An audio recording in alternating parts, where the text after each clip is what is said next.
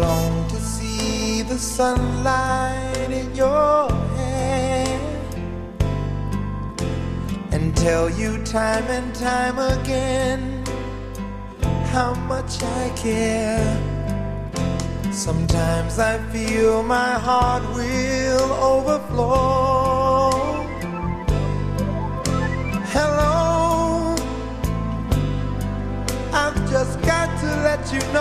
Hello, I've just got to let you know, Lionel Richie, one of just one of exactly Stephen Franks. Are you enjoying it? I had no idea what it was. No. Well, he's just one of many greats to play at the King's coronation concert. Hello, is it me you're looking for? Will be one of the many messages King Charles will be receiving over the next few days. Meanwhile, things have been heating up in the UK big time. Prime Minister Chris Hipkins he was given sausage rolls as a present by King Charles and was photographed with them. So I want to gauge on how important the event is, not just to the thousands of listeners across the motu, but to our panellists, using them as a barometer. Stephen Franks, you first. Do you have a Union Jack in your office? No. Um, as, a, as a constitutional lawyer, it's sort of immaterial. It's just theatre because he became the king immediately the Queen died. And so that's the constitutionally significant thing that happened. And the rest is part of the theatre or the spectacle that um, maintains the mystique and maintains the interest. It's a soap opera in many ways. Uh, I'm glad it's happening. Yeah. Uh, I'm glad we don't have to pay for it. I'm glad we get the free benefit of it and it avoids having all the problems of um, working out how to have a president who will stick at reserve powers and not try to become a genuine president. So, no, I, I look at it as theatre, spectacle. Okay, interesting. Yes, so on that note, as a constitutional lawyer, will you be, in the comfort of your own home, be taking the homage of the people? Will will you be taking the pledge? No, I probably won't watch, but uh, I'll have plenty of family representatives who will. I, I'll, I'll feel I'll, I'll delegate, or I'll, I'll allow myself to take the benefit of those in the family who will be fascinated. Zoe. Yeah, nah. uh, no, I mean, I've got friends who are getting together for a bit of a party and stuff like that, and I've been invited, and that's very nice. Um, but it's not really my thing. Uh, I don't get me wrong, though, I did watch the royal weddings just really to see the dresses. But yeah, it, I don't know. And the cost of this as well, even though they've said they've pared it back, it's still approximately 200 million New Zealand dollars. And, and England are currently experiencing uh, a, cross, a cost of living crisis like they haven't seen since World War II. So that makes me feel a little bit icky about the whole thing. So, yes, I won't be engaging. I won't be taking the pledge. I won't be watching. I might have a look to see what the fashion's like of the people in the crowd, but that's about it. Good on you, Zoe. Very good. Now, by the way, just a re- recorrection there. Belinda Storey's title, uh, Climate Change. Belinda is a senior research fellow at the Climate Change Research Institute at Victoria University, and uh, run off my feet with responses regarding that teacher, uh, whether it was uh, right or not. Wallace Stephen Franks was right, and half of New Zealand would agree. Great show, sensible panel today. Oh, thanks. Wallace, can I get, can I just draw people's attention to the Zelensky um, comedies? If you if you want to see the background to how he became president, it, it's really Um, the world following art in a really odd way. But what he's filmed doing a rant by a class a person in his class. He's a history teacher. He's doing a rant about corruption in in um, Ukraine, and they posted it goes viral, and then the kids procure that he he's entered in the presidential race. I don't think he even knew that they did it, and uh, but it's it, it's just. I was thinking of that when I was reading this poor teacher having a rant. it, it, it ended up very well for Zelensky, or so far, and and very good for the Ukraine to have a teacher who did a rant. Very interesting. Good heads up there, Stephen. Uh, although others say, look, there is a professional standard to uphold. Mm. What, what if I was to go to my boss or colleagues and yell and swear and belittle? Example by this teacher about not managing their emotions uh, is what I found offensive. So, yeah, thanks for all your uh, opinions on that. This is an interesting story, isn't it? Uh, and it's developing. Uh, KiwiRail says it is intent to get to the bottom of the train disruption in the capital this week. But the question remains if this is a symptom of a wider issue. For most of the week, trains running at half capacity due to KiwiRail's only track uh, evaluation car that broke down there's one the country, it cost three million. The government has ordered a rapid review. And here is what KiwiRail board chairman David McLean had to say this morning at a select committee at Parliament. We let the people of Wellington down this week. The fact that the EM80 track evaluation car needed mechanical work stopped us from getting the Kapiti line assessed in time. But underlying this was a scheduling failure we didn't pick up. That created the entire situation. This was completely unacceptable, and I apologise we let the people of Wellington down. With us as Rail Advocacy Collective National Coordinator Neil Robinson. Kia ora, Neil. Yeah, uh, kia ora, Wallace. How are you? And hello, Zoe, and hello, Stephen. Kia ora. We're all great, Neil. Did we, were the people of Wellington let down? Oh, they were indeed, Wallace. Absolutely, they were let down. Um, yeah, KiwiRail dropped the ball on this thing.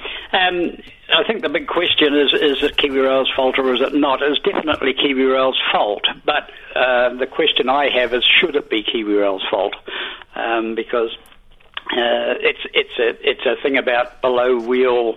Uh, track maintenance problems and so forth, and the the uh, the, tra- the tra- uh, rail advocacy uh, collective, we we believe that uh, the railways should be funded uh, the same way that roads are and administered the same way that roads are. And we feel that uh, uh, KiwiRail has kind of ended up becoming a little bit of a whipping boy because every time something goes wrong, uh, everybody points the finger at KiwiRail, they're no good, and uh, they're, they're not doing what they're supposed to do. And we feel that that actually leads to a fairly negative idea towards rail in general because, you know, rail doesn't never works. That's sort of a kind of a pervasive feeling in New Zealand. And you know, recently we've had the debacle of these rail ferries, which are yep. in their last decade of life. And, and r- there is an argument that you should never have uh, ships as old as that because they're unreliable. Can I ask you, can I jump in because I want to get to the panel? Who should be doing the maintenance? Should uh, KiwiRail be doing their own maintenance, or should we have a form of waka kotahi for rail? Yeah, sort of a waka kotahi for rail. Uh, well, you know, the, um, that's the way it works with roads. Uh, waka kotahi, NZTA, do all the administration and maintenance of the roads and so forth on contract and so forth for various uh, organisations. And the same needs to be done for rail. I would suggest that Waka Kotahi is probably not the best. They're more road orientated, so I think uh, you need a specialist no, rail. Sti- Waka Kotahi style, I mean.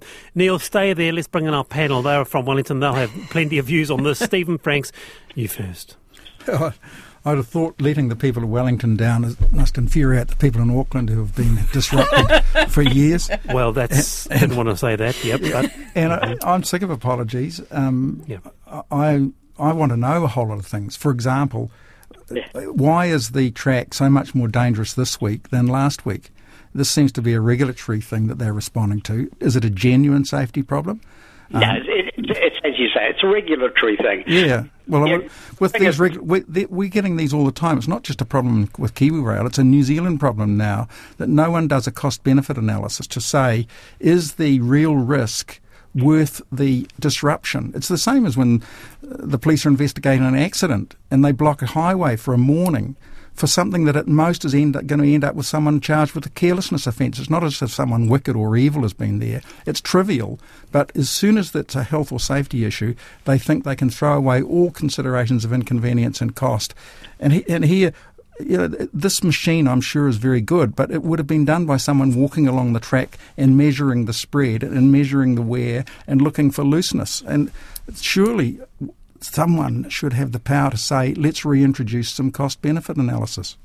I, agree, I agree with you 100%, Stephen. I've, I've uh, had a, on Facebook, there was an engine driver who put something across and he says basically most of the engine drivers who are driving across the line uh, could tell you where all the dodgy parts are and, Yeah. and most of the surface people know where they've recently done maintenance and so forth. So uh, you could just, you know, speed restrictions on localised dodgy bits and, and the rest of it you could go through. But unfortunately, the way they work self- safety things nowadays, they're far too global and they're not too um, um, sort of short term.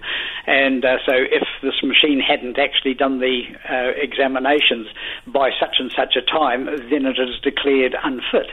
And uh, yeah, I, I agree with you. I think that that's a, a, totally uh, silly way of doing things. And um, and I, I believe that things should be done on a more localised basis and, a- and a short-term risk process rather than these global long-term risks, which are very inaccurate. Zoe? Yeah, I am a bit of a fan of the train. I'm a regular user of the train when I don't catch the bus because the bus normally doesn't show up. Um, uh, but then the trains have not started. You know, this week there's been mass disruption because of this. Um, but again, you know, trains aren't coming on time either, and, and this isn't, you know, a Kiwi Rail issue, but we've got some major events, particularly the Women's Football World Cup coming up, and public transport, including the trains, uh, is a really important talking point. We've got hundreds of thousands of people coming to not only Wellington but New Zealand for this massive global tournament, Good and our Zoe. infrastructure is just not there. And we're going to look silly if we don't get it sorted like tomorrow. You know, it's a it's important. I agree with you. Um, and in Auckland, it's an absolute debacle. And you're quite right, Steve. You know, Aucklanders, we seem to have sort of shrug our shoulders. Yeah, yeah, the whole system's been closed down in part and so forth, and we just sort of get on with it. Um, um, that's why I was quite uh, uh, pleased that the people of Wellington at least stood up and said, hey, we're not going to have this. Well, the issue was, I guess, Neil, can I just jump in and say, because you're right, people are from Auckland are uh, texting in, but Wellington, for years, prided itself as being the city where um, public transport really delivered. What's happened? Happened? Um, well, this is this is actually a, a minor problem, really, but which is uh, uh, accentuated by the the rule setting programs that, that Stephen's just alluded to. Um, but I would also say that um, you know you'd have to say that you know Kiwi Rail's okay. Basically, they do a reasonably good job, um, and they've already ordered a new track evaluation car. This thing's 43 years old, but they've dropped the ball on this particular uh, instance, and that's just basically somebody did, didn't do their job properly. They didn't um, uh, schedule the thing in for the right time. They actually scheduled it in for after the compliance date was over and so forth. So um, you know, and then it broke down. So you know, heavens. Okay. so it was Um, a you know, horrible thing. Zoe, Zoe, how are you getting home uh, tonight? And can You Train. be ass- and can you be assured to get a, get a seat? Uh, it'll be it'll be going on time. Yeah, I hope. I really hope so. If not, I'll just I'll just have to Uber home, which is not too expensive, but it's more expensive than catching the train. So public transport is actually really cheap. I think it cost me like two bucks each way. Which is super cheap on my little snapper card. But there are mornings I jump on the train because the train is late or it hasn't shown up, and it's chocker. Uh, it Is it right? feels it feels like being on the Tokyo subway. Um, there's just people everywhere, uh, and it's you know, and yeah, it's a bit of a challenge at times. Neil, Hey, one final point. Neil. now and uh, up to Kapiti, I think. So if you're going that way, you should be all right. Neil, thank you. That's Neil Robinson, uh, Rail Advocacy Collective National Coordinator. Uh, someone says Stephen Franks is absolutely right. How can the track be good yesterday but not today? Uh, silly regulatory obligations is this person's view. Regular maintenance is a safety necessity. I see localising maintenance falling prey to something I like to call human nature and leading to disaster. So lots of feedback uh, on that Kiwi Rail issue. They're still ongoing. Uh, Kiwi Rail bosses fronted up to Parliament today. Well, to this, after a public outcry, uh, quite a few Wellington stories today. wow, it's um, but that's good. It's all very good. And the Wellington City Council has backtracked on its stance on reviewing sports ground fees. The Mayor Tory Whanau said in March that the independent review would not happen because it would place further burden on ratepayers. However, two councillors, Nureddin uh, Abdurahman and seconder Teri O'Neill, helped turn around the council position. With us is Wellington councillor and football fan, uh, Nureddin Abdurahman. Uh, Nureddin's on the line. Kia ora. Kia ora, Wallace. Uh, good afternoon. Good afternoon. Well, look, uh, this affects thousands of parents and kids because you want to be able to get um, y- y- your Saturday sport to be a place where it's affordable or hiring that uh, pitch. Uh, explain the issue for us. Uh, look, the issue currently is families paying to football clubs or any other clubs, and they do pay for the ground they use to the city council. And now they have asked during election time if we can look at look at it if that the money they they paying to Wellington City Council is just fair. And What- now that is what we're going to do. You, you, so you can jump in, you'd be all over this. Yeah, so uh, the journalist who wrote this for Stuff, I was actually sitting next to when she wrote it. So uh, a lot of this story is my input as well. But the cost of sport is a huge barrier to participation and engagement in sport for so many New Zealanders, particularly children. Uh, and just today as well, College Sport Wellington have announced its support for capi- capital football and withholding payment of Wellington City Council ground charges as while they consider their own options. They said uh, to hire or play in school gyms, for example, costs about $45 per season, but school teams playing at council venues pay roughly $450 a season. So this is a huge barrier. We want Goodness gracious. right? Uh, it's a lot of money, um, and we want sport offers so many goods: physical, mental, social. We we want to bring and connect our communities, and particularly as we go back to the Football World Cup again. You know, football is looking to try and grow its player base, but if it's unaffordable, if That'd be- sport overall is unaffordable, then it's just not going to grow. Okay, oh, look, stay there, in Nureddin, and I'll bring Stephen in, and you can respond to both. Stephen Franks. I was intrigued that the that the way it's being reported anyway is that the mayor expected that if there was a, a review, it's a burden. It was sort of prejudging the outcome of the review. I'd have thought if you were, if you've promised to have a review, uh, surely you can have a review and get the relevant principles explored, and it may be the review says it's, they're paying too much or paying too little. But I'm just baffled at why you would renege on a political promise to have a review when it doesn't commit you to anything other than to look at it rationally. Anyway, I, I think the Good story question. should have explored, said what are the criteria that they apply, how much of the genuine cost of these playing facilities is recovered, uh, how how cost sensitive are people to it. Uh, per game, it might be quite a lot, quite very little, but it might not be. Can you respond to that? Cool. Um, look, what the motion, the notice of motion that I moved and seconded by Councillor O'Neill is look, want to look We'll try and get Nureddin back there. Uh, nonetheless, that uh, good questions there, Stephen. Nonetheless, I'm just looking at the figures here, and it is a bit of money for uh, families to stump up, Zoe, isn't it? Oh, well, and not just fees. You have to remember that there are other elements that cost for us to participate in sport. So, transport, um, clothing, shoes. Do you know how expensive a good sports bra is? Uh, lack of access to things like sports bras, for example, and proper clothing for girls inhibits their ability to play and participate in sport. A good sports bra is going to put you back at least $85. So, if you put all of those things on top of one another, sport is just out of reach for so many people, and it's a basic fundamental human right. So it's something that we need to. I know you were laughing, but it's un, according to the International Olympic Committee, it is. And then, you know, there are constitutions around the rights of children to be able to play. Um, we should be encouraging and making sure that we are addressing this issue because cost is a barrier. I'm just laughing as a lawyer at the idea that, that it's a, a right. I, I'm sure it's a good. And my kids have all been sports mad, in fact, to the point where I was had very little to do in the weekends in the family because they were all swimming or doing something. No. But but um, uh, you know, I, I'd just like to know what the principles are. I'd like to. I'm assume that that there's a huge rate subsidy to it. I'm from as far as I'm concerned, I'm happy for that. That's the sort of thing I want the council to spend on. Yeah, me too. Much more. Well, to me. Nureddin is back. Just one final comment from Nureddin there. You, uh, you, you popped out there, Nureddin. Just a f- final comment before you, we, we leave you. So look, what I'm what I'm saying is, I got a children who plays um, football. I myself, my second religion is football, and I wanted how we can make it easy and affordable for our kids. And currently, the you know the cost of living is high, and then when you register, in football example, you pay about $160 for registration fee. On top of that, you have to pay for the food, for Yeah. the boots, which are going to cost you about 140 and you buy socks, shin pad, pants, 400 plus for a child. This is not something that as a city we should be seeing as unacceptable. So we can do something. We can start by looking at how much we are currently charging, and that is why we need the independent review, which is supported by all councillors, including the mayor.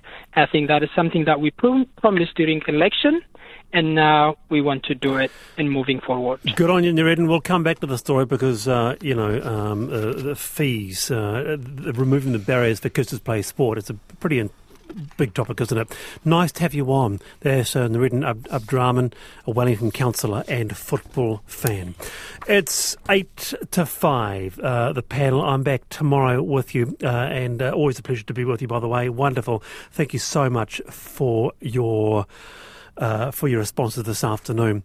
But to this, I thought, oh, this is a wonderful thing to acknowledge 65 years on the tools in an era where five years at a job will get you a morning tea. I thought I'd acknowledge a worker planning to retire after 65 years working as a mechanic. And he said at 81, he doesn't think he can keep going. He's not Joe Biden, but he is a local legend, though. With us is Bob Udi in Waiuku. Bob, welcome to the panel on Radio NZ. Thank you very much. Pleasure to be with you. Oh, lovely to have you on, Bob. A mechanic your whole life, Bob. What Yes, year? Did, what what year did you start? Uh, 20th of January 1958. You, you're, you're, it's very clear in your mind there, Bob. The, the, Well, well, it probably is because I've, I've had I've had uh, 60 years to think about it. 20th of January 1958, I can imagine. Can I ask you straight up, what's the biggest change in the motor vehicle since 58? Um, but it's always the, the, the reliability is the biggest thing, as far as I'm concerned. We used to when I first started, we were not a, a big place. We we were in Waiuku, we're the biggest garage in Waiuku, but we were averaging an engine overhaul probably about once every week to ten days. Nowadays, you don't do an over, engine overhaul for ten years Wow. and and that's part of everything that goes with it. It's a, I think it's a it's a um, oil, the oil thing where they've made oil so much better that the the the uh, steel is so much better. They can make that better, better wearing, better parts, and that sort of thing. And then of course computers come along, and um, if you'd told me when I was starting off that we're going to have a computer in a in a motor car, I'd tell you you're bloody nuts, you know. Bob, it's just extraordinary. What a career, Stephen Franks. Not many pe- people can compete with 65 years in one job. No, they can't. Bob, Bob um, I came from a garage. My father, our family business, my dad's business was Frank's Motors, and so I've been there and and um, seen or even assisted to the valve grind, which no one would do these days. Yeah, that's right. Yeah. But I, I wondered, how, how, did you have any apprentices? I'm just, is it? Well, yes, I, I, I finished some apprentices off that came to me were having difficulties, and I, I, I've done over the years since I had my own business, and it wasn't until 1980 that I, I did three or four apprentices then. But I was involved in my early days. I was a service manager at Hutchison and Knight up to 1972, and um, we we put uh, regularly a, a new apprentice every 12 months came in. And so I've helped to train apprentices, but um, in the last 10 or 15 or 20 years or 15 years or so, I haven't trained apprentices. Just guys like you in a rural community, in a farming community, are absolutely critical. And you, you go and stand in the workshop of someone like you, and it's just awesome the variety of things you can fix. Yeah, well, you know, uh, I've just like like today, I've been fixing a bracket on on, on a, on a 100, 200 ton crane. Gosh. Wow. Yeah, Not, not, the crane wasn't here, but just the bracket off it, you know. Yeah. Well, you Uh, re- you remind me of my grandfather who's nearly 90 and they still have a farm and he still gets out and about and does things in his retirement. So, Bob, I want to know what are you going to do in your retirement? Will you still work on cars? No. well, that's the point of it, isn't it? You know, I've Yeah. probably done my title and duty. I've got a nice car at home. It, it shouldn't need me to fix it. So um, I'm not going to do cars. I'll, I'll, I'll probably get rid of my spanners somehow. But Really? um, yeah, but there'll be things I'll play with. But um, you know, I've, I've been there, done that. You know, I've just had a hydraulic ram brought in that's that's broken. I've got to fix that. I've got a hydraulic hose that's just arrived, and they've got a car on the hoist, and they can't get it down till I fix the hose. Oh. And, and and then there's all sorts of other things that happen all the time, you know. And hay balers was a thing that I I started doing then. That's why I started in business in 1977. Gosh, the year Star Wars came out, Bob. Just finally, just briefly, any advice to those young ones listening today to get into a decades long career? Uh, well, just love what you're doing and, and, and be good at it. Have a good memory. Because the memory, only learn by your mistakes. So if you remember all your mistakes, you're not a bad fella afterwards. Great advice. Yeah, nice one, Bob. Very, very good to have you on. Thank you. And uh, are you going to be enjoying the? Are you going to take some time off, watch the coronation? no, I'm going down the river duck shooting. Love it. Well, that's that's probably we'd better not get too involved in that. No, Bob, that's another story, isn't it? Hey, Yes, lovely is. to have you on. And look, all the best for all those years of service uh, Yeah. on the tours and the mechanics. No, thank you very, very much. And it has been good, and you just meet so many nice people, and, and the good customers keep coming back, and they're just lovely people as well, and re- very good people. Yeah, you'll miss that, eh? Kia ora, Bob. And as you say, Stephen, you know, it's it's the people like Bob that make a community turn round, huh? Yeah, I certainly do. In a rural area, without them, the machinery will stop. Mm. Incredible. Incredible. Very good indeed. Well, you've both been fantastic. Uh, Good to have you in, Stephen. It's been so long, so it's nice to hear your voice and your vibe again. Thank you. Uh, Stephen Franks there, also Zoe George. The Wellington panel this afternoon. I am Wallace Chapman. I am back tomorrow for Power Ballad Friday. It's always a pleasure. 3.45 that is, and Checkpoint with Lisa Owen is next.